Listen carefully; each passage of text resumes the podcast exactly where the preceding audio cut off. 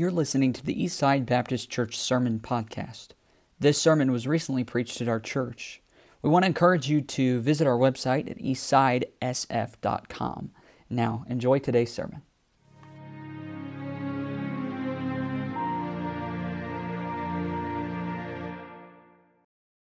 Proverbs 27, and we'll read a few verses here, 23 down through the end.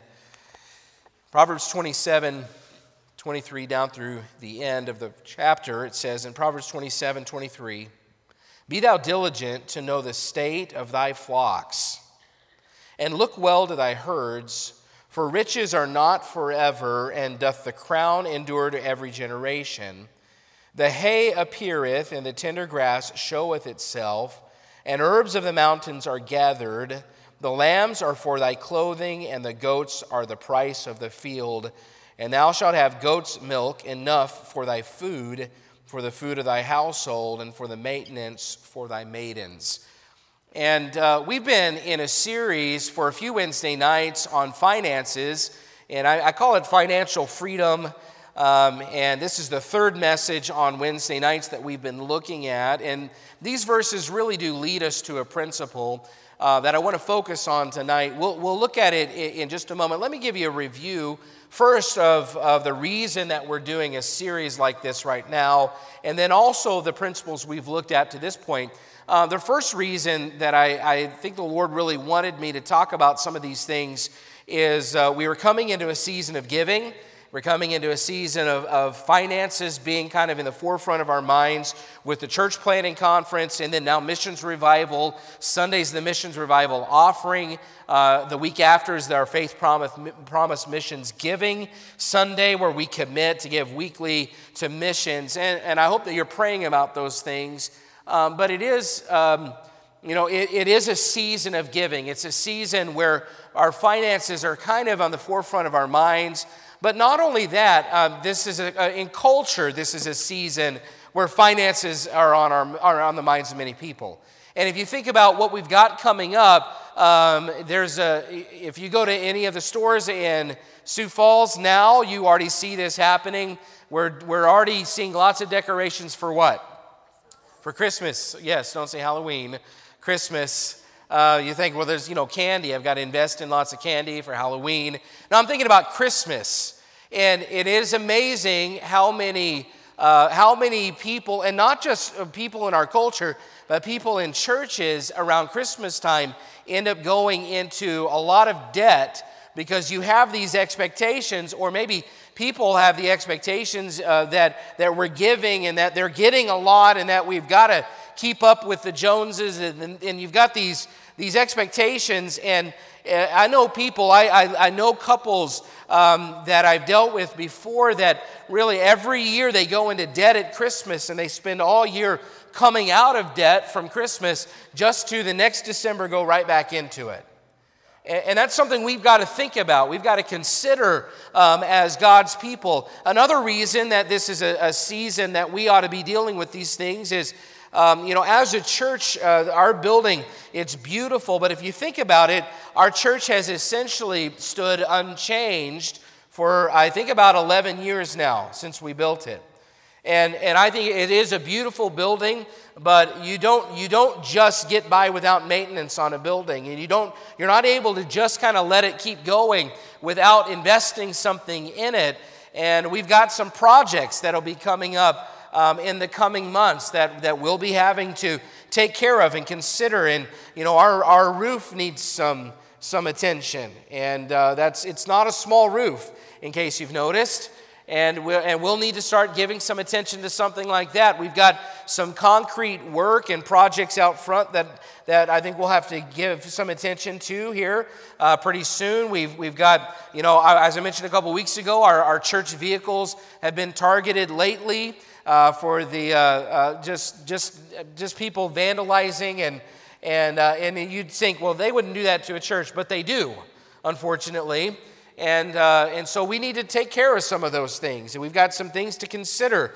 And knowing the season that we're in, knowing it's a season of giving, knowing it's a season that our culture expects us to be investing, knowing that, that we've got some things right here in our own church that, that we probably need to start making priorities, then, then we need to hear from God's word how to think about finances. Because if we just operate out of default, we won't be able to take care of the things that we ought to. And you say, well, this is a very practical message or it's a very practical series, and I was hoping for something spiritual. But what we need to understand is that very often the things that need our practical attention are, are there because if we don't take care of those, we can't focus on the spiritual things like we ought to. If we don't take care of the things in our lives that are practical, we won't have the freedom to do what we ought to on a spiritual level. So, we talked in the first week about how money makes a terrible master.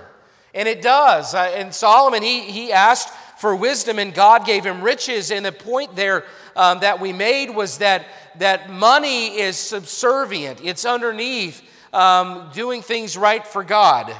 And it's a, it's a terrible master. It makes a great servant a terrible master. It's a, it's a means, not an end. Your money belongs to God, your, and your goals should be driven by God given priorities. And, and contentment always produces more happiness than wealth. Those are the, some of the things that we looked at last time, or two times ago. Last time that we were in this, in this series, we looked at setting financial goals because if you aim at nothing, you're going to hit it every single time. That's the way life works. And the Bible encourages goal setting. In 1 Corinthians chapter 3, uh, Paul talks about gold and silver and precious stones, and then he talks about wood and hay and stubble, and he talks about how our works will be manifest. So the idea there is if you want gold and silver and precious stones, then you need works today that will help you get to there. Uh, you, you've got to do works right now that help you enjoy gold, silver, and precious stones when you stand before Christ. Uh, if you don't, then your works will produce wood, hay, and stubble.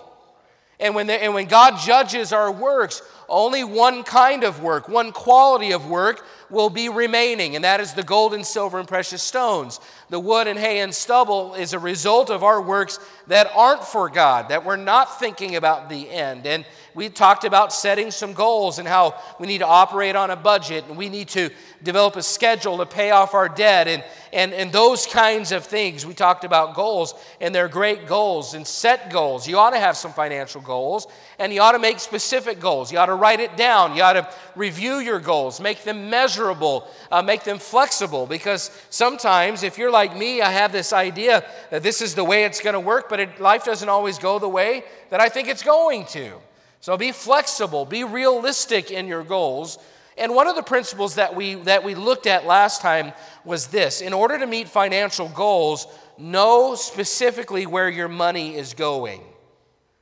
And it's important for us to know where our money is going. It, it, again, as I mentioned, I think last time, it's amazing when we sit down and we look at our finances, uh, how easy it is to spend a lot of money just eating out. And it's easy sometimes just to grab something and, and you think, well, we'll just do it this time. And yet you do that enough over the course of a month, and uh, you know, you could have you could have had another car payment. It's easy, very easy for those kinds of things um, if we're not watching where our money goes to become the biggest things, and, and we've got to be careful. That's really what Solomon is talking about here in Proverbs chapter 27. And the key verse is, be, he says, Be thou diligent, verse 23, Be thou diligent to know the state of thy flocks and look well to thy herds. And you say, Well, last I checked, I don't have any herds. I don't have any flocks. Well, I understand that. Maybe some of you do. We've got some that, that have animals, and maybe you've got something of a farm going on. But Solomon is using a metaphor here. And they could understand this metaphor. And I like that the fact that he uses a, a, a, picture in very many ways. It's like Jesus Christ, in that he would use pictures of agriculture to help, especially vines and, and those kinds of ideas. That's what Solomon is doing. He's, he's using the world of agriculture that they were very aware of to teach a spiritual les- lesson on being a good steward of your possessions. He talks, and he uses words in this, this passage. He uses flocks, he uses herds, he uses hay, he uses grass, he uses herbs of the mountains, he uses lambs, goats, goat's milk. Uh, so in those days, animals pointed to a person's wealth. The bigger your herd, the bigger your flock, the more wealth you had. But the, this principle, though, applies to other areas of life. And the idea is be diligent. Set your heart, somebody said it this way set your heart to what you have. Be attentive to your welfare. Be diligent. That's the idea. And here's why we need to be diligent. In verse 24, it says, For riches are not forever. Here's why you need to be diligent because riches are not forever. You know what that means? Riches have a shelf life. Riches are not, uh, they're not limitless. And if you're a normal person, um, living in, eh, you know, just here at Eastside as a member, and you're living in this culture, you understand money is not limitless. Uh, you, don't, you don't spend it and it just automatically replenishes in your account. The reason that you need to be diligent, we need to be diligent, is because our resources, our possessions are limited, and we must be diligent. And according to the end of the chapter, then, um, if you are diligent, then you'll have, you'll, you'll have your clothing provided. And, you, then, and it says the goats will provide income to pay the rent for the field, which will produce food and sustain you. And the idea here is if you work hard now, um, then you won't be without later. And we don't know how, I mean, life can happen and things can happen in such a way that, that really everything falls apart. But the idea of the principle here is if you're diligent now, then you won't be without later. And it's good for us to be reminded. And I know this isn't exciting. I know this is very practical, but I'm telling you, if we will take care of things like this, then we will be more freed up in our finances to be able to take care of and enjoy some of the bigger things. And that's why we need this. We need to understand some of these principles. Work hard now so you're not without later. Be diligent, set your heart to it. It doesn't happen without attention. Uh, you must make some effort. And the thought certainly applies to finances. Know the state of your financial flock. That's the idea. Know where you are financially. Know what you have. Uh, know how much you have.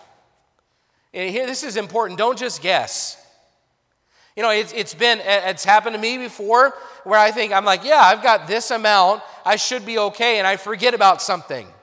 I forget um, that most of the money that I have is not mine, it's somebody else's already. And, and there are other things I've got to be paying and, and you must know what you have. And honestly, it's never been easier to know what you have. If you have a cell phone, it's easy to know what you have. And it's never been easier, but in some ways, it's also never been easier for that number to be deceptive. Because it's easy to pull up the number and say, oh, look at my account balance. Look what I have. I can check it out right there. And not be thinking about all the other things that, are, that money is already committed to and you've got phone bills, and you've got car payments, and you've got a house payment, or you've got the rent, uh, you've got all utilities, you've got all of these bills. And so sometimes that number, because it's easy to pull up on your phone, it can be almost more deceptive than ever because you're not thinking about how, what it's already going to. So know how much you have, but also know how much you spend. Be aware of what you're spending your money on. It's never been easier to find out where your money is going.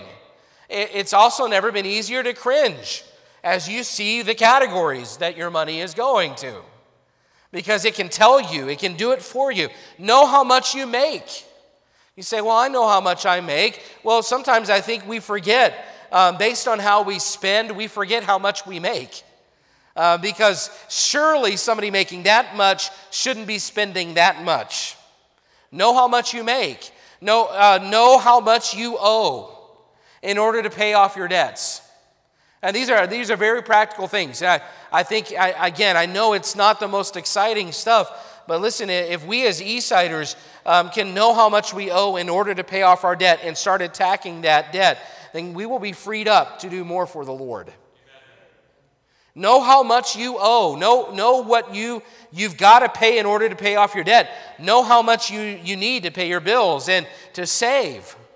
Uh, here's another good one know the month that you will be debt free. I mean, start thinking about those things and say, you know, well, we've got our house payment, but, you know, and that, and I understand that, but all the other debt, the consumer debt, the vehicle debt, those things, the credit card balances, if you would sit down and say, here are some goals that we're setting, and here's how much we, we've got, we can pay for this or we can pay toward that debt, and here's the target date. You'd be surprised how motivating it is to say, This is the date. If we will work hard, that date we can be, we can be debt free. Know when that date is. Otherwise, you say, Well, I don't know that I want to figure that out because it's, you know, 2000, it's going to be in the year 2084. Say, well, fine, but if you don't start now, it'll be later than 2084. And, uh, well, I mean, that doesn't make a lot of sense, but but you know uh, that if you don't start right now, you'll you'll never get there. So know the date that it that you will pay off your debt. Um, go back to those measurable goals that we talked about last time. Know how an know how an emergency fund is going to be handled. These are things that you should know. These are, these are life skills with finances. Dave Ramsey, he preaches an emergency fund, and we've done that our whole marriage. And I'm telling you, it has helped us more times than I can tell you. When something happens that you need finances for, uh, that you don't have to dip into your savings or you don't have to dip into your checking account, and that you've got an emergency fund ready and waiting. I'm telling you, it has helped us very many times. The point is this be diligent to know where you are in all of these things. Too many people are just guessing. The Bible says, Know the state of thy flocks. So, uh, your resources essentially are your finances. How are you doing in knowing the state of your flock? It's a good practice not to spend money unless you know what budget it comes from.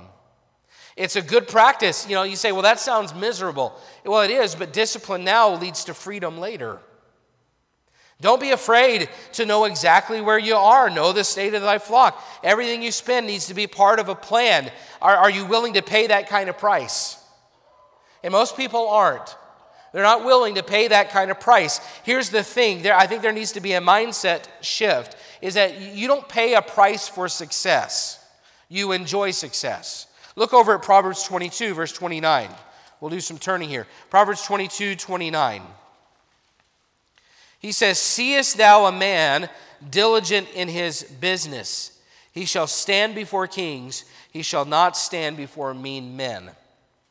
So, a lot of people, they look at diligence like it's just such a sacrifice and it's costing me so much and I'm paying such a heavy price to be diligent. That's how many people look at diligence. But what, what this verse says, Solomon's own pen, seest thou a man diligent in his business, he shall stand before kings, he shall not stand before mean men. And the idea is that when the word mean isn't mean like mean, the word mean is it means insignificant. In other words, if you are diligent in your business, it, yes, it, it, it's hard, but it's not costing you in the end. It's actually giving you more opportunities in the end. We look at diligence like it's so hard and it costs us so much, but diligence in the end actually gives us more opportunities.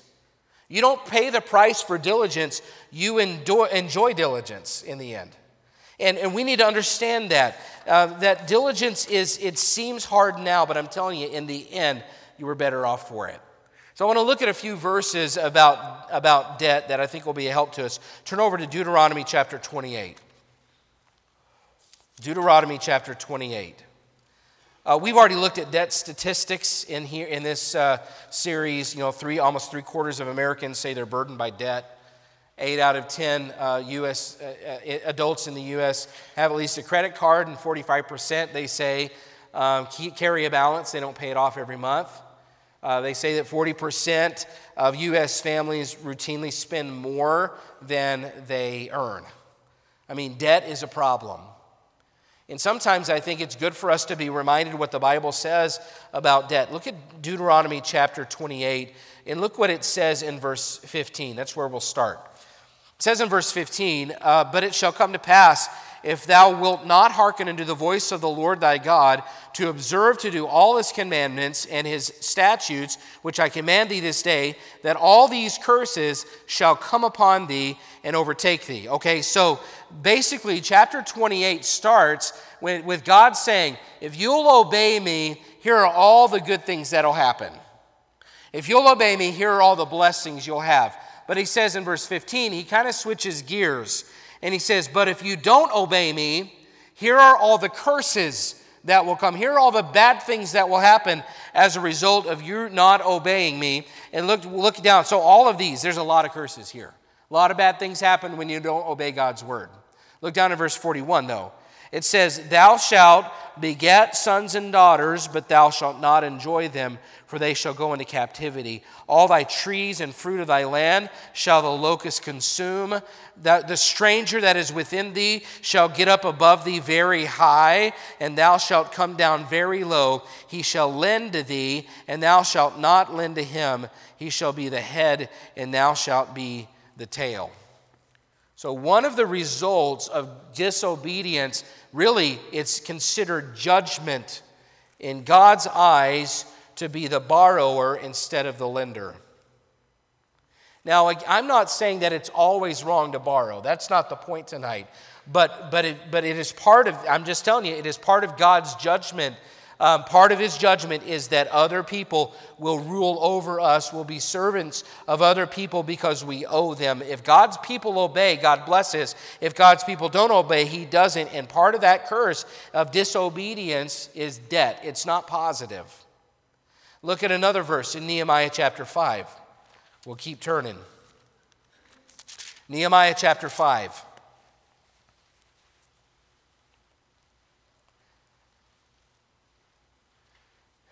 Nehemiah 5, the first five verses. says in verse 1 And there was a great cry of the people and of their wives against their brethren, the Jews, for there were that said, We, our sons and our daughters, are many, therefore we take up corn for them that we may eat and live. Some also there were that said, We have mortgaged our lands, vineyards, and houses that we buy corn because of the dearth.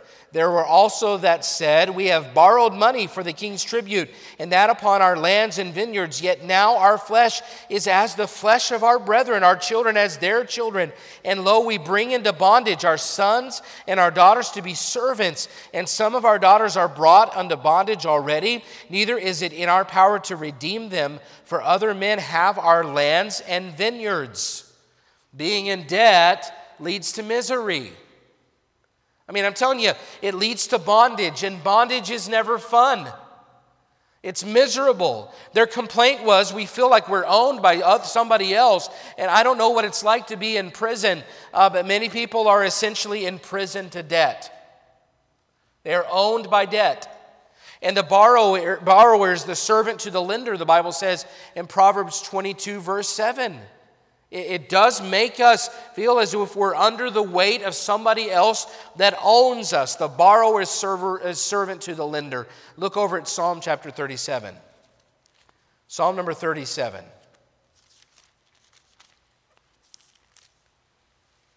says in verse 21, Psalm 37, verse 21. The wicked, the wicked borroweth and payeth not again but the righteous showeth mercy and giveth. Now, it is, I'm not saying that it's a sign of wickedness to borrow. The sign of wickedness is if you borrow and you pay not again.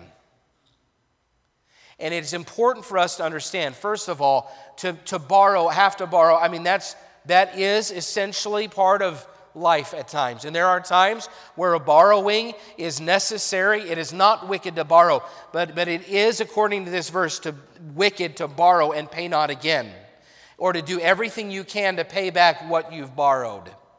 And it's important that we understand that. I'm not trying to stand up here and say that you should never take out a loan.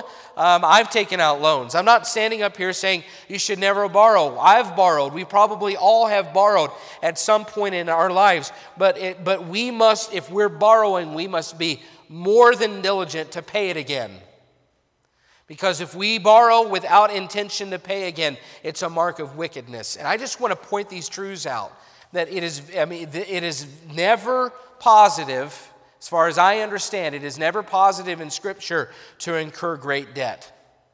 And, and while debt in and of itself is not just wrong at all times, it should not be the norm for Christians, especially when it comes to consumer debt, to just rack up consumer debt upon consumer debt upon consumer debt. It is to be an exception for those cases where it makes sense. I'm trying to just help you, especially those of you in here that are young because we've got a lot of young people in here, we've got young couples in here, and maybe you haven't gotten to the phase where you incur debt a lot. And I'm just going to tell you, as the credit card offers come, just throw them away. I'm telling you, uh, you have these things that you that you think if I got this, I can have that. And, and after a while, I'm telling you, it, it piles on and it is no fun. And being in bondage is never a positive thing. Debt may be acceptable, generally speaking, if you can sell what you, the, the item and you can pay off the debts. It's a good practice to think about. Um, I, another, another area of debt is student loans. And, and I just want to say to our young people be careful of that. Because you'd have a lot of people right here in this room that, are, that feel strapped still by paying off their student debts, their student loans that they've been paying for a number of years. And, and I am not in any way trying to, to, to pile onto that as much as I am. If we can take the examples of some folks, even in this room, that are trying to pay those things off and say, don't do that. Uh, do what you can. May, be sure you've tried any and all other avenues before you get loans and do your best. Ensure that God doesn't have some other plan to work it out before you take on a big chunk like that before you've even started working. Uh, I was talking to Brother John Spillman, and, and he has a lot of good help and resources in this area for those that may that maybe you're coming into the age where where you're going to be going to college or uh, you'll be continuing your education. Um, Brother Spillman has some help for you. And I want to encourage you to talk to him. And if we have enough that, that gives some good feedback and, and have enough interest in it, we could set something up to even have him address some of those things because he has a passion for it and some help. He was in telling me about a podcast tomorrow night um, on Dave Ramsey, I think, that, that he can listen to. Listen, if you have questions, um, he'd be a good resource to talk to about that. And, he, he, and I, he, I asked him if I could give him a plug tonight, and he said yes. And so uh, talk to him especially if you're coming to the age where you're, you're going to be looking into continuing your education. He has some resources that can help. Um, how to get, so here's how you get into debt, okay? These are not normally the things you write down, but I'm telling you tonight. Here's how you get into debt you overspend. It, only takes uh, spending a couple of dollars more than you earn every day to be thousands of dollars in debt in just a few years. Fall for the easy monthly payments. There's another way to get into debt. I, I can't tell you how many times looking for vehicles, and I go and I, I look for a car, and it's a car we like, but it's just too expensive. And they don't, they don't ask, How much money do you have? They say, How, what, what kind of monthly payment could you afford? Anybody, has that ever happened to you? Uh, what monthly payment could you afford? They, they ask me that. And, I, and, if I told them, I could say, you know, this would be the amount. And they say, great, we have a, we have a 14 year loan for you. It's perfect. You know, you start looking at how much you would actually end up paying in interest, and it's way more than that car's worth. Don't fall into the trap, and especially again, you young people, uh, you know, because there'll be a really nice, shiny car uh, that somebody wants you to buy, and they'll just say, Well, what could you afford to pay every month? Uh, don't fall into that trap. That's a good way to get into bad debt. So, overspending, fall for the easy monthly payments, uh, use credit cards and not paying the balance in full every month. And that's a good way to get into debt. Assume you'll have your job forever. That's a good way to get into debt. You never know, especially in this economy. Uh, so be careful of maxing everything out uh, because you don't know what tomorrow holds. Another way to get into debt is to watch too much television. Okay, how does that work? Well, because television is full of ads. And uh, I can't, I've, there have been times in my life where I have fallen for the ads. And usually it involves ice cream at Culver's or something like that. Wait, is it ice cream? No, or it's custard. Sorry. Okay, I'm sorry about that. For all those Culver's fans out there, I didn't mean to offend you. Okay. Here's another way cater to your kids' demands, parents. You want to go into debt? I mean, your children have expectations, and fashion demands and technological demands, and they're telling you, but all of my friends, they're eight and a half and they have a phone. Telling you, I mean, if you can hold off on getting that phone for those kids till as late as possible, or maybe just wait till they're out of the house and let them do it themselves. How about that? Telling you, I mean, it, parents, we feel you feel the pressure uh, of well, they have this and they've got that, and those kids have this, and you know, I want my kids to fit in, and I, there is pressure. Uh, but listen, it's a good way to go into more debt than you need. Is to is to fall into that trap of catering to the demands of the culture. Another way to get into debt is don't seek counsel before you make a big decision. Before you make a big decision, make sure you talk to people that are in your life that are, that are wise or that'll help you or have a spiritual mindset or with good with their finances. That's how you get into debt. How do you get out of it? Well, um, go, establish a written budget, write it out. List your assets, list your debts, and then, it, and then establish a payment schedule. And this is what Dave Ramsey calls, anybody know what he calls it? The snowball method. Have you heard him talk about this? Then, step one, you list your debts from smallest to largest, regardless of the interest rate. Uh, you make minimum payments on all your debts except the smallest. And once you pay off that smallest debt, then you take that and you apply it to the next smallest debt because you need some wins. If you're in debt and you've got multiple things that you're trying to pay off, you need some wins. And it's good, it's a dopamine rush to pay off a debt and say paid in full, even if it's a small one. I think it's good to start there. That's what Dave Ramsey recommends, and I think it's a good idea. The snowball starts, and once the snowball starts, uh, you start picking up another debt. Now that money's going to a different debt, and pretty soon you've got a big snowball, and they're taking care of it's almost taking care of itself. And we need some wins if you're trying to pay off debt, get started right now, pay one off, and then apply it to the next one. Something else that you could do is apply additional income. I know a lot of young couples, and every time they get a big tax refund, they go on another big vacation. And yet they come home and they still have credit card debt that hasn't been paid off. And I'm thinking, why would you not take a tax return and pay off your debts? Yeah, that vacation may look good on Instagram, but in a few months, it feels really heavy to come right back to a credit card balance. So if you get extra additional income, apply it to your debts. Don't, don't just waste it. If you've got extra, um, don't think of it as blow money. Use it to deal with your priority, which is paying off debt. Another good way to pay off debt is don't accumulate new debt while you're trying to pay off old debt. Uh, sometimes it requires you doing some of your own maintenance and doing some of the own work that your own work. And you say well i'm not very handy. I get it. But i'm telling you youtube is a great resource now. And it's amazing what you can learn to do on youtube these days that they didn't have back in the old days. So take advantage of it. And uh, I, have done random things around our house um, because of youtube has helped me. I'm not naturally very good at it um, but if you've got something broken or you need to change your own oil or fix something, um, fix your own appliances, call Brother Kelly, by the way. And he, he is a great resource for those. You have some friends right here at Eastside who probably have some expertise in some area, and they'd be willing to help you too. That's even better than YouTube. And just, just feed them when they come over, give them a sandwich at least. But, you know, let, take advantage of the people that you know to help you with some of those things. And the, probably the biggest one is this be content with what you have. I don't remember where I heard the story, but I heard about a company in Latin America, and they opened a plant in this, this Latin American country, and, and they hired local villagers to come and work for their company. And after they got their first paycheck, it was more money than most of them had ever seen in their whole lives.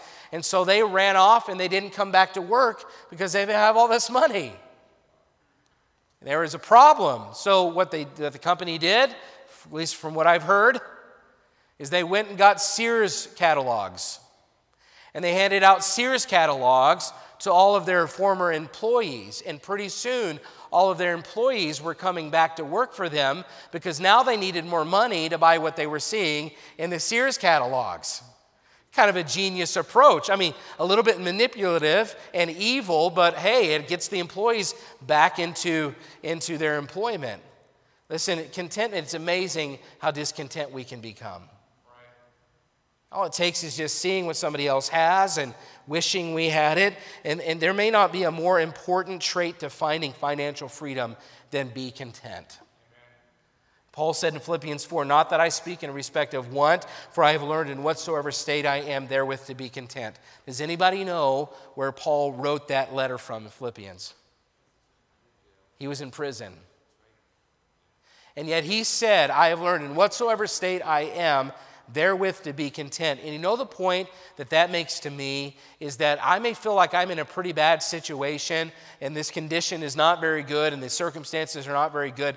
But if Paul could say, I can learn to be content in prison, then I can learn to be content in any situation that I'm in. And we need to learn that because a lack of contentment is driving a lot of God's people to going into debt they don't need to be in. Hebrews 13:5 says, "Let your conversation be without covetousness. Be content with such things as ye have."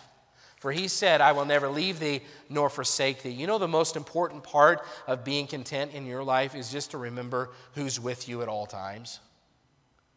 And let everybody else go, go try to get the biggest and the best and the newest and the nicest, but you have the presence of the Lord in your life. And you can find contentment if you remind yourself of that. 1 Timothy 6 says, But godliness with contentment is great gain. And we sometimes assume that it's worth going into debt for the gain. Whatever it is that we get the new car, the nicest thing, the next appliance, whatever it is, whatever gain we perceive we're getting, we think that's the gain, but really um, it's more loss than gain if you go into debt for something that you didn't really have to have. Great gain comes, according to 1 Timothy 6 6, godliness with contentment is great gain. Great gain comes when we focus on being what we're supposed to be before we focus on what we want to have. It's more important that you focus on being what you're supposed to do or supposed to be than having what you want to have. That's great gain. Dave Ramsey has a board game called Act Your Wage. And that's the title of the message tonight that I've Act Your Wage. You know, maybe we should all get it and play it and apply it to, to tonight's message. Here's the description of the game.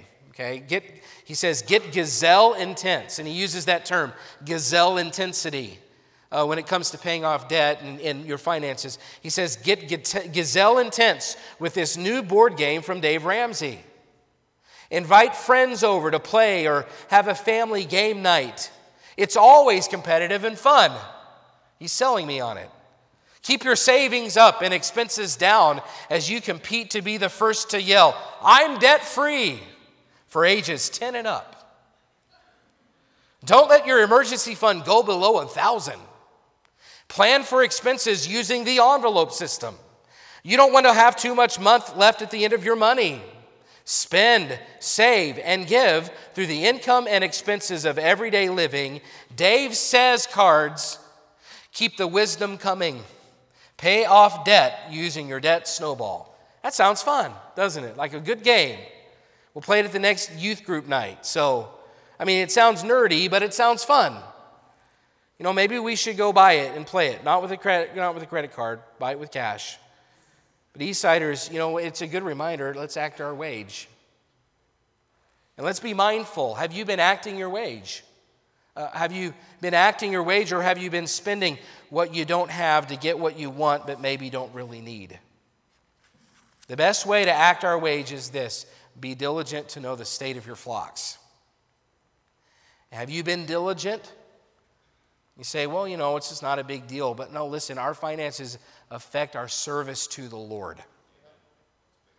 Our finances affect our ability. And I've known people that literally did not surrender to the Lord because they had debt and that's all they could think about. I know people that God was moving in them to give a certain amount or do a certain thing. But because of debt, they had to keep the second job and they couldn't surrender what they really should have because they were thinking and working um, for debt.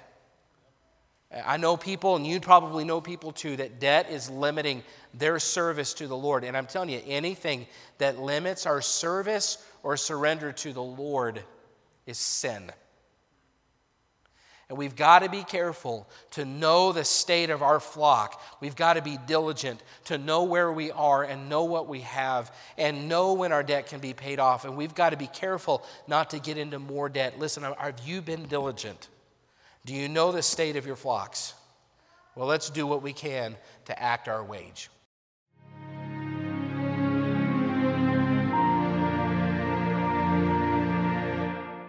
We want to encourage you to visit our website at eastsidesf.com.